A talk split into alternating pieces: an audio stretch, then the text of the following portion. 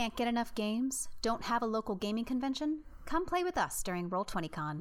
Roll20Con is the free, online only celebration of the Roll20 community and will take place on Saturday and Sunday, June 24th and June 25th. Play a game during the convention and you'll get access to plus level subscription features for free until the end of the event. You can also watch some of your favorite streamers play games live on Roll20's Twitch channel. All proceeds from Roll20Con will go directly to Cybersmile, the international nonprofit supporting victims of cyberbullying. To learn more, head over to roll20con.net. We hope to see you there. Happy gaming.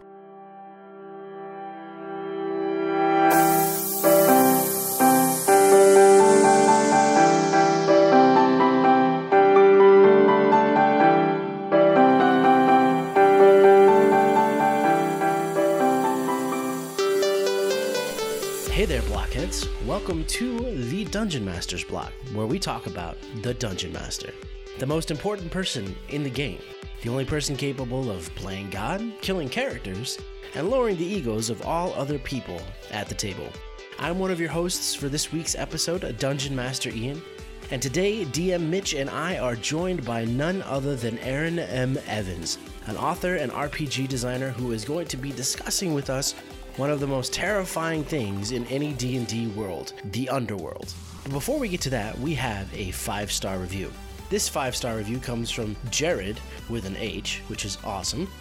And he says this: I started playing with 5e. The only way I could play as much as I wanted to is if I was the one to run the game, since I had no friends that were as interested as I was. So I jumped in and built my own world. Since listening to this podcast, I have been inspired on so many levels and gotten so much help with every aspect of my world. I have been able to breathe the life that my players love into the game thanks to all your help. P.S. Still patiently waiting on your episode on politics and governments in towns and cities.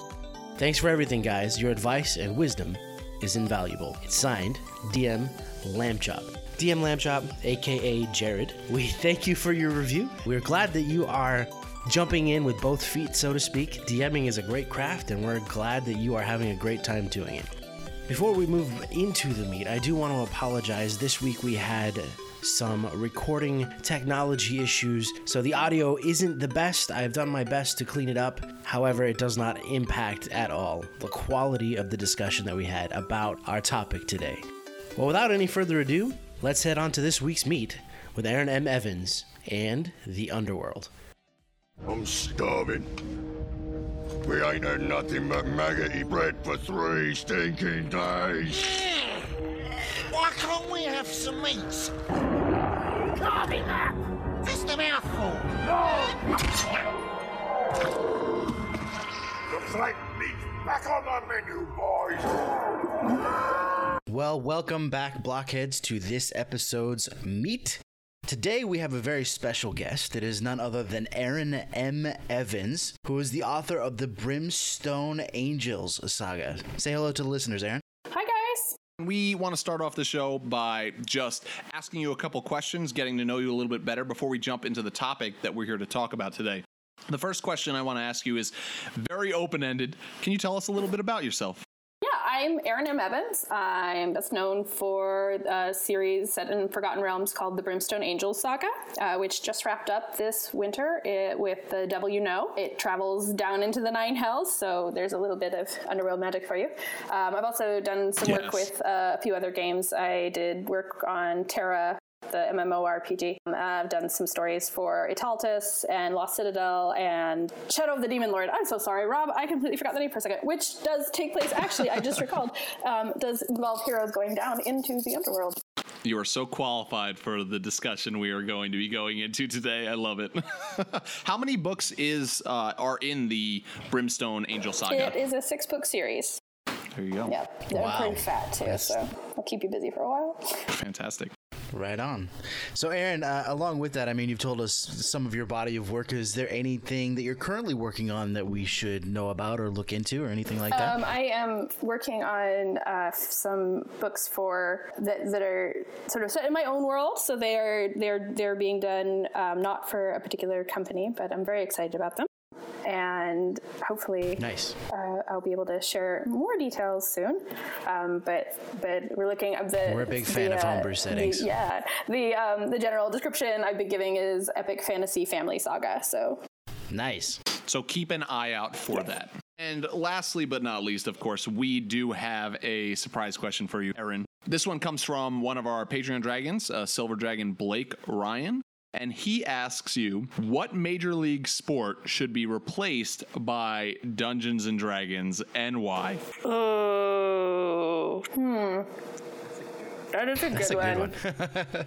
You have the power to just get rid of one sport. What is what is that That's sport a- you want to get rid of and replace it with D and D? Part of me feels like like whatever I answer, it's not going to be fair because I don't watch a lot of sports, and so I'm going, well, I watch the Super Bowl, so you know that would leave my life, and is that eh, We can keep that, yeah. You know, I like going to a baseball game now and again, although I don't I don't really follow. I just like you know watching a baseball game. Big fan of baseball. If I say basketball, my my brother-in-law, my husband, and all those guys, my sister that do the fa- the the the, the uh, March Madness brackets will be miffed. Fantasy leagues, yeah. Maybe that would encourage them to yeah, that's true. join a That's true. true fantasy game, Uh, right? Maybe that, that might be my best answer. and, and hockey, like that just feels like I don't know. I live in a town that doesn't have a hockey team, so it feels sort of unfair. Um, yeah, I, I will say basketball for yeah. You can get some get some Basketball. other All fantasy right, game there you in. go, Blake Ryan. I'm, I'm, I'm okay with that. Basketball is being replaced, hey, by D and D in the near future, thanks to Erin Evans. Fantastic. Well, let's get into the topic that we've come here to talk about today. Let's start talking about underworlds. We are focusing on world building. We're focusing on giving inspiration to DMs out there who are making their own homebrew worlds. So let's talk about the underworld. If you are going to be creating an underworld for your homebrew setting, let's let's talk about first the environment of that underworld. What could this environment look like? Where could it be? What are some some questions maybe you want to ask yourself while building an underworld? What are some aspects you want to think about? I think if you're going to pull from sort of real world settings, which is honestly something I like to do, to kind of dive into history and mythology and anthropology and, and, and pick out sort of interesting details to shape around. That, y- that a lot of the time you have you have a physical entrance point. You know, there's in Greek mythology there's there's several, but but the the idea that you can kind of go down into a cave into the underworld is is kind of a uh, an option that appears so many places. So it's familiar and like your characters will know what's happening once you go down. You know, there's other places where other things where, like, you know, in, in in Egyptian mythology, you know, there is a sense of like you have to be dead to get to the underworld. But if for some reason you wanted a similar setup and you needed to, the sun makes the path. So if you can, you know, catch the bark of the sun, you can get down there. And that idea that somehow you have to connect yourself to something supernatural feels like a piece you can take. And, and in that sense, like to keep in mind that, that this doesn't have to be, you know, you might go down into a cave, but it, it should be something supernatural in my mind that, that if it's just like, oh, now you're in a cave and it's full of ghosts, it, it loses something. And there's so many more things you can do. You can have it be caves, but you walk into a cavern and and it goes up forever, right? You walk into a cavern and it's full of stars, and you're like, wait, like time and space are not the same here. Because the the thing I think to remember, and I, I'll probably repeat this several times, is that the underworld is not for the living. So doing things that mm-hmm. that that push against that, so the, the push against the expectations, to make rules that are sort of meant to meant to keep out the living, or or that are actively hostile makes sense in that and kind of gives you some more ways to to move your characters along or to challenge them even And I think that's where like you should even begin for a lot of DMs out there who are creating this because in my mind if you're creating an underworld okay you might be just creating the lore of it. You want to have a knowledge of it so that players when their characters ask about it that you can give information and not caught off guard. But at the same time for me I go yeah, you create an underworld so that you can eventually have an adventure where you do that very thing. You take the living into the land of the dead. You do the Dante's Inferno, whatever it is. You go there for some very important reason. And what is that gate? How many doors are there? Where is that door? Erin, when we were before we started recording, you even mentioned like is the underworld is it part of the material plane and actually underground getting that getting that oh. name is it a different plane of existence like could you if you if you were had a bunch of dwarves that you paid could you dig deep enough to get to that underworld or is it somewhere completely different that you need to find some magical means of getting to Yeah. I, li- I really like that idea of having an entrance because you see in like Roman mythology, the entrance was called, uh, if I remember right, a Avernus, which was like in a crater that they would go down for the for the Greeks. It was the river Styx. Uh, you had to cross it, you know, get past Cerberus and, and all that kind of stuff to, to get into the underworld. And then you mentioned Mitch Dante's Inferno. Well, the realm of Hades in, in, in Greek mythology had five layers to it instead of nine, but I mean, it still had, but it was separated by rivers. So you've got some of those cool ideas to, to mess with as far as introducing some physical characteristics into the underworld, like the rivers or like the crater or, you know, something like that. And I like that idea of like the multi-layered because it it gives you a chance to sort of think about not only your underworld but sort of what is the structure of your culture because frequently when you have these steps and it's not always true but that that it sort of represents like like it, like you know in Dante's Inferno like how bad were you right you get you get all the way down to like the traitors and uh, you, you see this in other places that, that I think it can be also be interesting. Um, there's a Sumerian myth called the Descent of Inanna that's quite famous, where the goddess Inanna goes down to confront the queen of the underworld, and and every time she passes through a gate, she has to give up something of her, basically of herself. It starts out as like her earrings and her collar and her dress, and then she gets down in front of Ereshkigal and she's like, she takes her skin off and like hangs her body on a hook, and now she's trapped. She can't get back out. And that idea of sort of like like losing more of yourself as you go down. The I mentioned a short story that I did, and this is obviously not not real world for uh, Shadow of the Demon Lord, which is Rob Schwalb's uh, RPG. And the the this the sort of mythology in there is that the world realm of the dead, like people die, their ghosts go to the underworld, and they stay there and they forget. And as they forget, they get lighter and they rise back up, and then they're reborn. Um, and I like that idea too. It's sort of a reverse of it that that there is a way to kind of lift out of it, but there is still that like you know depths. Um, to give you, and it also kind of creates more danger as you go down.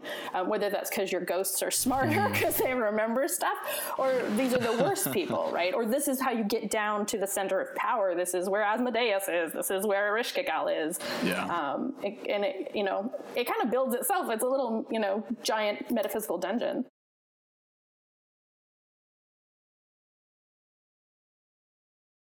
So, like, uh, the layers also give you an opportunity to examine uh, the different punishments. If, if we're talking strictly about a hell where the, the evil are judged and and those kind of things, I mean, you have Dante's Inferno, which I'm sure we'll reference a ton because it's one of our most prolific Western works on on hell. Um, but then even in even in Greek mythology with the rivers, each river represented something different: uh, sorrow, lamentation, fire, oblivion, hate, uh, and you know you've got all of these different things and, and all of these different judgments that coincide with the rivers or with the layers of hell. And and you have, you know, if we're talking structure, you can have, like you said, a, a god over each plane answering to a big chief god, and and he gives you a lot of of structure, a lot of um, a lot of ideas to work with. Especially, I know Mitch, your your your underworld has a lot of those same ideas in them. People being judged for different things, and, and the marks on their forehead uh, correspond to those different uh, different judgments. And so you you've got a great structure already to work with. If you look into things like Dante's Inferno or the various other religions that have existed on Earth throughout its history. Yeah, for me, when I was creating my underworld for the world of Atos, I I started with that question of like, is this a place of punishment? And I answered, okay, yes, it is. This is where those who are deemed unworthy of Ivana, the quote unquote heaven of my world, this is where they are drawn to upon death. And then I started going, okay, what are the punishments they have? And each of them corresponded with a symbol that gets placed on their forehead and then they have to make their way down deeper into the underworld until they meet their place of punishment where the demons and the devils would grab them and then they would live out the rest of eternity there. And I, I definitely drew inspiration from dante's inferno. I like that layer system specifically because for me it was an easy way to go all right what's the purpose of them being there? Here's their punishment What is the way that that punishment is acted out in some sort of judgment? And then that helped me to develop the layer itself, the environment. Like for me, just, oh, all of hell is fire. Like if that's what you want to have, cool. Uh, all hell is frozen over. If that's what you want to have, cool. But for me, it allowed me to have different types of environments in each layer and make each layer a world unto itself. Now, not everybody's going to like the layers of hell of an underworld. And I think part of that could be the fact that, I mean, there's a lot of people who have grasped onto it and they might want to do something different, but you can still have all different environments. I mean, we live in a world where there's all these different environments. Why not have a plane of hell that isn't divided into layers, but still has many, many environments? And there's so many ways to make environments that are familiar to us scary and unfamiliar and to make them otherworldly. I think that too goes back to the idea that the underworld is not for the living, is not for you. So mm. having it be something that's unexpected is is is pretty suitable, yeah. right? It should it should be a place that actively repels you, right? If you don't, I mean, that is kind of one of the aspects of the layers is that, that it becomes harder and harder to go down, right? Or, or with Egyptian mythology, you have to pass through series of gates to, and, and, and like honestly tell these demons, like, I have not lied about anything, right? In order to get through. And this idea of this sort of idea of barriers because you're not supposed to be there, or the you know the ghosts that swarm the living. There's lots. I think there's lots of ways to achieve that same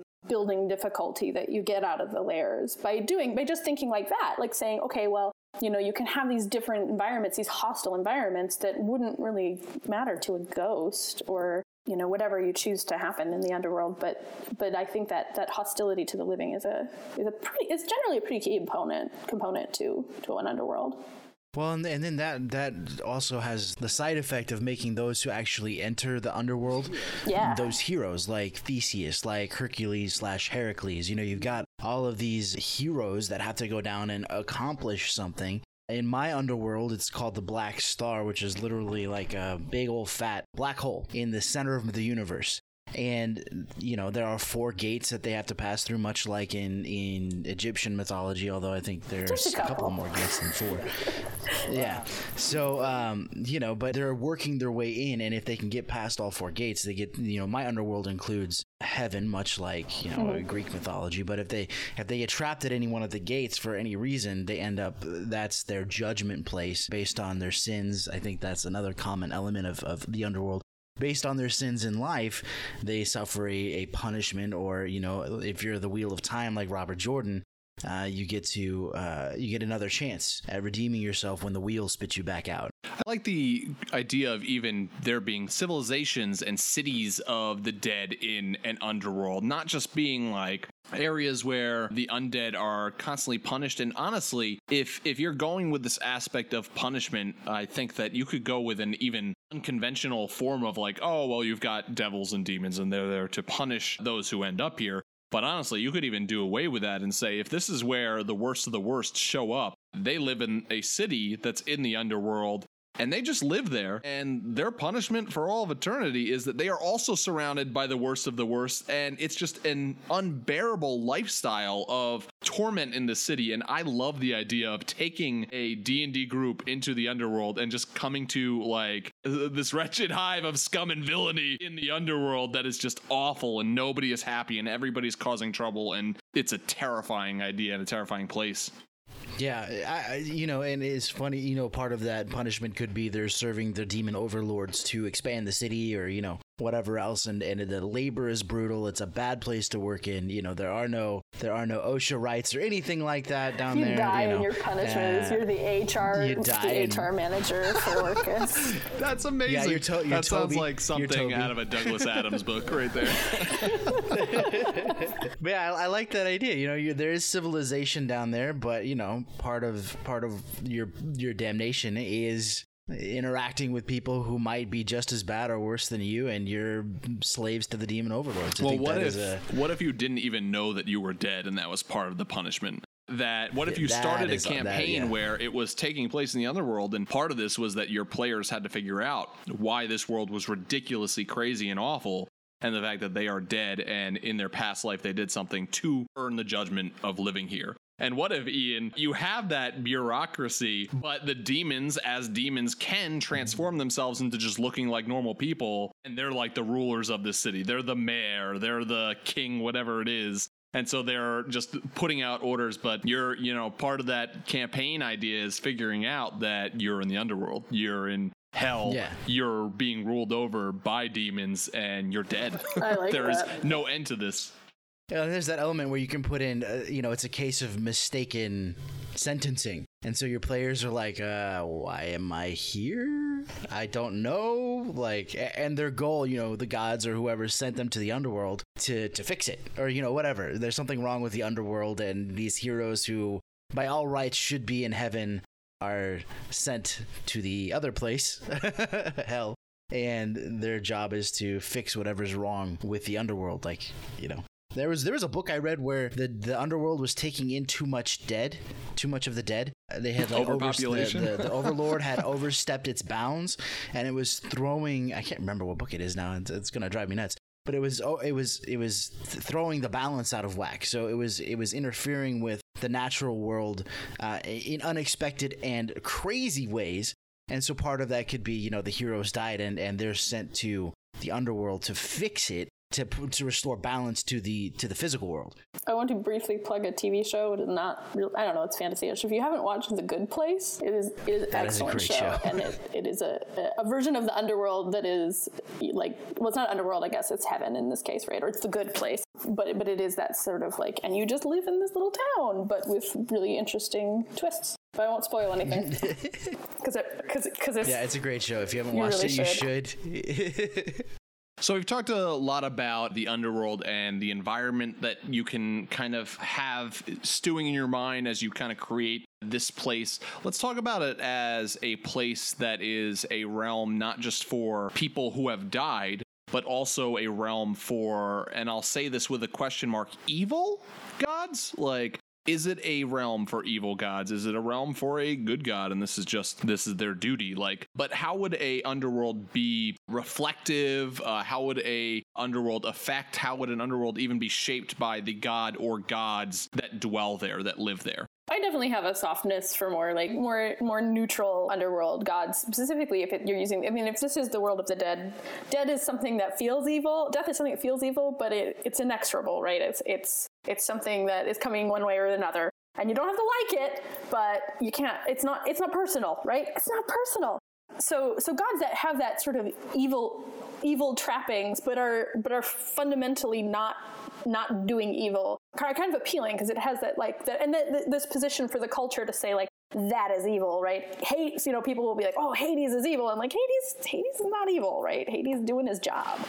Um, not. you know you can have Inanna face off with Erish Ereshkigal and Erish Ereshkigal is just like lady why are you up in my living room? This is this is I'm just doing my thing right? I, so so so your man died. It's not my fault. And, and so that that I feel like appeals to me more when I'm telling stories to make it something that is it is in a way completely alien and completely familiar. It's that thing that you're just really trying not to think about that said I like the idea of having pity for a god whose job is to be lord of the underworld. Like poor poor Hades, he's stuck there among the dead. That's the- his only company for all of eternity. stick. Like the other gods get to be on Mount Olymp- Olympus. Poor Hades, man. Like no wonder he's got a little bit of an attitude. Like he's not like, evil. You're all coming to my he's just the party emo one kid. way or another. So quit complaining. Well, and, and what's what is yeah what inspired my underworld were a few quotes. Two things make all men equal: death and taxes, right? Or you know, death waits for no man.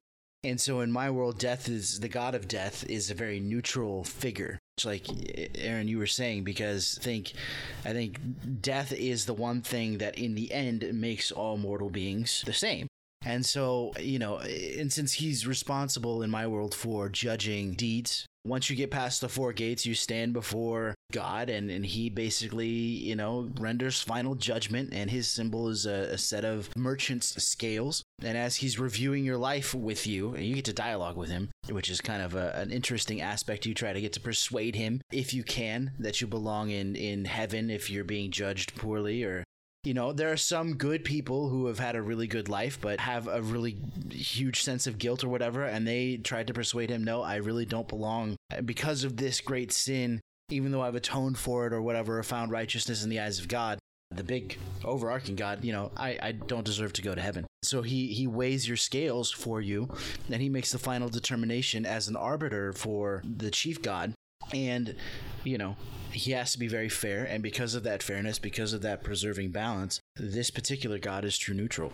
I just realized, like, I can't. we can talk about worlds and stuff. So the book I'm working on right now has, uh, and it's a, and it's a Yes. book world, right? so this is probably not not necessarily mechanically something that would work in a game, simply because, and, and in fact, for like the idea of going to the underworld is not something that is done. The gods in the in this particular culture are, are worshipped apotropaically, so they're like you don't want them to look to notice you. You you you pray to, to keep them away. It's very like natural disasters kind of thing. So the the goddess of the dead is called Jianu, and she's conceived of as a dragon that swims through. There's a there's the world of the living, and then there's sort of this this barrier world called the threshold. And then there's on the other side of it the world of the dead, and presumably the world of the gods, right? But nobody's looking over there. So Gianni swims through the layers, through the different the different worlds, and as, if you die, your your soul will sort of cling to her scales, and she'll pull you through. But it is that utter indifference, like you don't want Giannu to necessarily notice you, but you would like her to swim close enough to pick you up, right? You don't want her to eat you, but you want her to kind of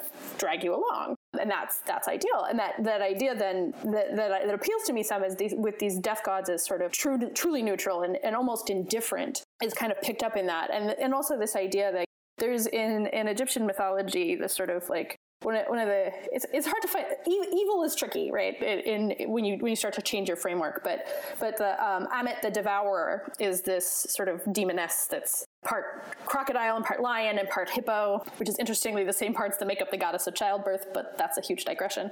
And so once your heart is weighed against the feather of Maat, if it's not, if it's too heavy, if you didn't live a good life, then Anubis takes your heart and chucks it to Ammit, and she eats your heart, and that's that. And I, you see modern castings of Ammit as like evil, and it's not that she's evil; it's that she does not care. She's an animal. She hasn't. There is no stopping her in that sense. And so she's not going to go like, well, it's going to make you feel bad if I eat your heart. She, it's food. She doesn't care, right? There's, there's no swaying her aside like if someone chucks a heart at her she eats it they're gone that's the end of you and and there is something about that that feels evil and feels dangerous and that difference of reflection. But i think too that if you want evil gods in your underworld then you do have and it's the world of the dead and you don't want to cast death as necessarily evil then the idea that we were talking about before of sin and punishment comes in very strongly because you know who's going to enjoy punishing sinners evil gods Yes. Mm-hmm. Well, and in the hierarchy of, of my realm, you have death as or the judgment as that neutral figure, and then he'll hand you over to to the evil gods who are responsible for the punishment sort of idea. So yeah, evil. If you were talking punishment, I would definitely say evil is is the way to You're go. so good at it. I think that part of the reason that um, I think all of us get so excited about going, oh, like, don't do an evil god, do something that's uh, a neutral god, do something that's a, a good god, do something that's a god that's, it's, it's not that it's evil, it's that it's the way of the universe, and they are focused on the law and order of the way that the universe should work in, is because I think it's it's almost tropey to have evil gods in the underworld. Now, I do want to say that personally, I know that there are people out there that like hate on tropes, and for my, for personally, I think there are great tropes, and especially if you're DMing for a group that they haven't been exposed to all, like certain tropes over and over again, then it's not really tropey for them. And if that's what you want to do, go for it. If you want to do evil gods in the underworld, that's what you're leaning towards. That's fantastic. Go for it. I think we just get so excited because um, as as DMs who constantly talk about creating different worlds, Erin as an as a writer, I'm sure there's like just this feeling of oh like go to something different, go to something new, surprise people. Like don't go with the stale old everybody does this sort of thing. Do something that's different, do something that your players, that your readers are going to be really interested in drawn in on. For me, one of my favorite quotes from uh, the the Harry Potter books is when it's talking about the story of the three brothers who get the three Deathly Hallows. It talks about the brother at the end with the invisibility cloak that Death couldn't find him, and he takes it off at the end, and it says, and then he greeted Death as an old friend and went with him gladly, and as equals they departed this life. And I like this idea of death doesn't have to be this bad thing. The god of death, the grim reaper, whatever is, doesn't have to be this bad thing. In fact, there is this aspect of does do you want to live forever like at, there's this point where it's like oh i'll gladly go to the underworld okay sounds good let's go thank you for helping me find my path to there I think too, and this is sort of a general thing. I don't. I feel like you should write about what you you should create like what gets you excited. And if what gets you excited is an underworld ruled by you know a, a really like prototypical devil who like loves torturing souls, then go for it. But I feel like I see a lot of the time people feel obligated to, on a certain level, to do the thing that they've already seen, and and so there is that sense of like, and for for me, it's like I, there are definitely things I've written where I'm like, I know this is not the most original thing I've ever done, but I really want it. So how do I make it work? And I feel good about it, and I'm excited about it. I was gonna say I had one other idea. If you want, um, if you want an evil god in like a in a neutral or even kind of a, a good flavored underworld,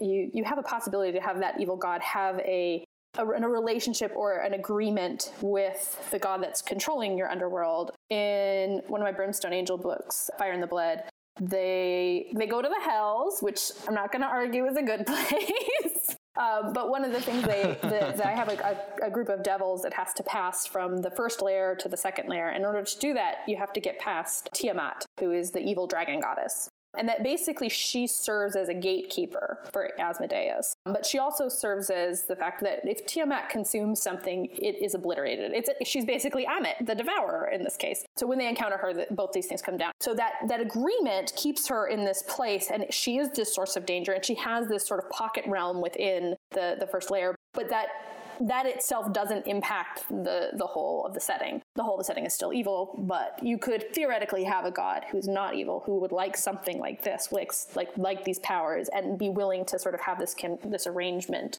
so that you can counter an evil god without necessarily choosing to cast your culture in a way that that vilifies death. Let's talk about the idea of stories of the underworld that are going to be told in the world that you're creating um, for your players to play in stories have uh, leaked their way to the surface or people have created these stories these myths these legends. Maybe they're based on truth maybe they're completely true written down in um, holy books or unholy books and Let's talk about the idea of creating stories for your worlds that teach you about the underworld, whether that's true or untrue. Here's things. where I think you can do some really cool stuff because, like, like you're talking about, like there's going to be a disconnect. If the underworld is not for the living, then there are going to be things about it that the living cannot really comprehend. So you're going to simplify it in a way that makes more sense. And on top of that, whatever's happening in the underworld, it, it, matters, but not as much as the way you can control the living with those stories. So, you know, if you want to emphasize, like, these are the sins, these are the big sins, and maybe nobody in the underworld actually cares, but who's going to tell you if the, if ghosts can't leave the underworld and the living can't reach the underworld, right? that you can because you can you are only having these sort of snippets right if that barrier is something that only a hero can breach everybody else can build stories out of that so you can end up with something that that says you know you have a system um, you know like like the valhalla of hell split where there's sort of a binary like did you die in battle no, you go to hell. So you better like fighting, right? Uh, and there's a similar split in, in, Aztec mythology, although you have some sort of contingencies like ladies who die in childbirth and stuff like that. So you, you can kind of create a system where your living populace, your living culture is controlled by what happens in the underworld, and then you can decide is that true or not and create some tension. And then, you know, is that part of your story? Is finding that out something that affects your heroes and their and their plans and their journey. Yeah, the the god of, of death in my world, or the, the god who's like in control of the underworld, his name is Meramphis. And Meramphis is typically depicted as a two faced god, sort of like Janus. One side is very grotesque and just hugely ugly. The other side is is very beautiful. Although that is you know that and like i said that's how most people or most artists eh, and even the the holy scriptures of various religions depict Meramphis. However, Meramphis appears before you if you were to like actually stand before him in the way that you conceive of him. So they use don't let the the horrid Meramphis gaze on you, you know, the one that's all grotesque. Much like in Kabbalah, you try to ward away that evil eye sort of mentality but you want his you want his the good side of his face to to look on you to smile on you when you go to the underworld. However he appears based on your level of sin or your level of righteousness. So the more grotesque he appears when you stand before him the more convincing you're going to have to do of Meramphis to get to the good place. Or if he you know if he appears as a bright being to you the less convincing you have to do to get to the good place, or the more convincing you have to be to get to the bad place if you're one of those tortured sort of souls. I like the idea that, you know, based on a certain culture or religion's understanding of the underworld, that they can control the populace you know, especially if you've got a religion that's more aggressive uh, than others, you know, they're using their idea of sin and, and that kind of thing to control vast swaths of the world. And again, I, I harken back to sort of Robert Jordan's idea where he had the, the people from across the Great Sea come over and they had a very different idea of what the struggle between the gods was like and that sort of thing. Then, and they used it to control the populaces that they were conquering. Um, you can also use that in a very benevolent way as well. I think so. There's that control that that certain aspects of the underworld give you, as opposed to the freeing or the liberation that other ideals can give you as well. Yeah, and it doesn't have to be nefarious. Like, I think that adds a lot of opportunity for conflict, but it can be sort of like, if you knew the truth, you would all go completely crazy. So let's tell you this nice story. Or, or even if it's just something like, let's tell you this story that you can wrap your head around. Well, I'm sure you know this too, Erin. In, in a lot of apocalyptic literature, there's a lot of, especially when it's talking about hell, there's visions. There are things that, uh, in order for God or whoever else to make it more readily acceptable. They use imagery that we'll understand and, and things of that nature that aren't necessarily reflective of, or, or maybe they are reflective of reality. There's no way for us to know. And, and so they use that imagery for things to make sense to us in some weird mystical way. I love the idea of giving that to players. Like if you are planning a journey to the underworld with your players, I love the idea of having them have this book that explains the underworld to the living in a way that they would be able to understand, but is an analogy to what is really there. I love the idea of players reading like uh, something about, oh, uh, I believe that we're going to be coming up to, it says something about a dragon that is on a throne of bones like we're coming up to and then they get to this small room with this elegant woman sitting on just a regular looking chair or something. You know and then they have to figure out this is not what the book says but there is a reason why it is written I feel that like my way. gaming group would be And, like, don't yeah, go near it's- her. I know, absolutely. No, no, no.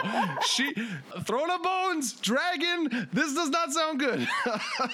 this is worse than it was. I want the dragon. yeah, but like things that would just make yeah, them go. I think that "What?" too is a, is a really neat way to put in that that dichotomy that if you have this sort of map of the underworld and and you know I think most cultures have this sort of like here's what it looks like and especially if you're going for something that has a layer system or like those gates or something that there's going to be something written down like here's how you go through the underworld is it right?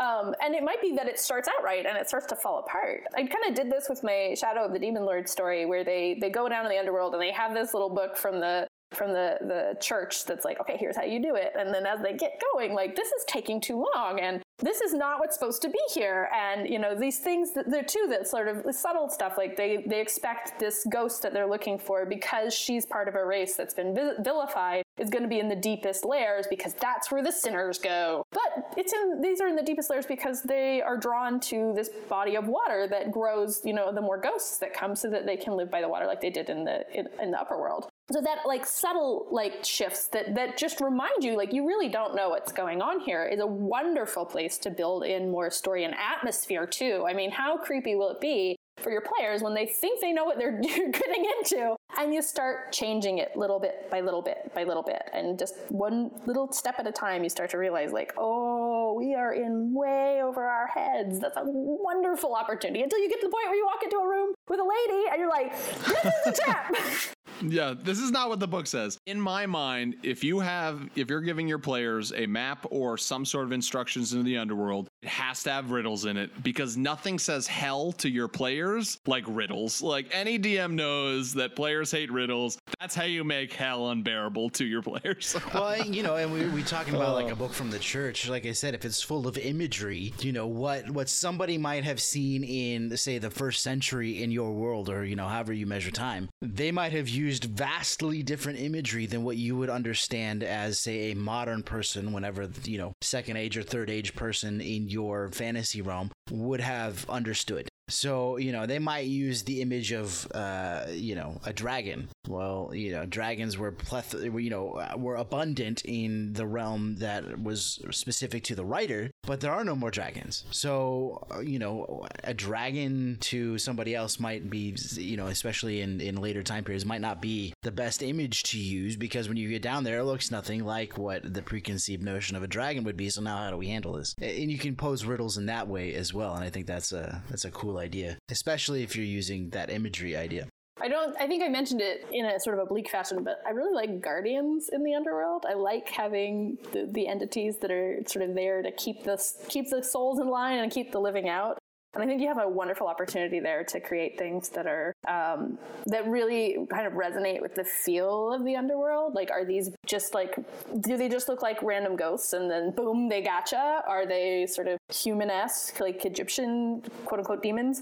are they you know terrible monsters are they gods in their own right and i think that that's a that's like a really cool opportunity to to kind of make the the feel of the environment and the atmosphere of the underworld really resonate with your characters in a kind of a way that you can also make into a kind of an encounter. And what do they want from you? Like this, you can like do you have to answer the question? Do you have to give them something? Do you just have to avoid them because they're gonna kill you? Like you're here you must be dead. Oh not yet. Oh let's fix that. Yeah, and if they follow the law, like the law of the cosmos, the law of it, like, is it simply like, well, if you answer the riddle, they're not going to give you any kind of trouble.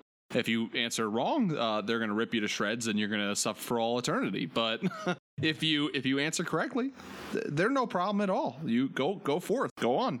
You have opened the gate. Well, Erin, we, we want to thank you so much for joining us on this discussion about such a light topic, the underworld, and just everything that it entails.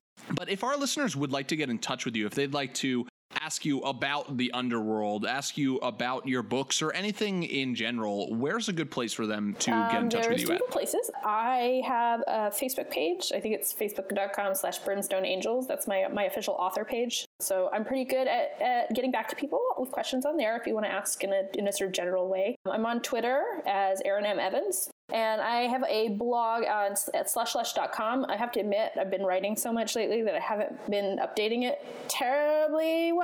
But if there's a there's a contact form if you have a bigger question that you don't want to kind of put out into the world, and those take me a little longer to get to, but I do. Uh, yeah, so that's three good places to find me. Fantastic. Uh, check out Erin's books, the Brimstone Angel Saga, and keep an eye out for her new works that are coming soon, hopefully soon. Yeah, hopefully. But novels always take longer than you expect. I, my readers got slightly spoiled. All right, there you, you go. Keep keep an eye out for them. Thank you for so much for joining us. We hope that you can join us again sometime yeah, soon. Thank you so much for having me.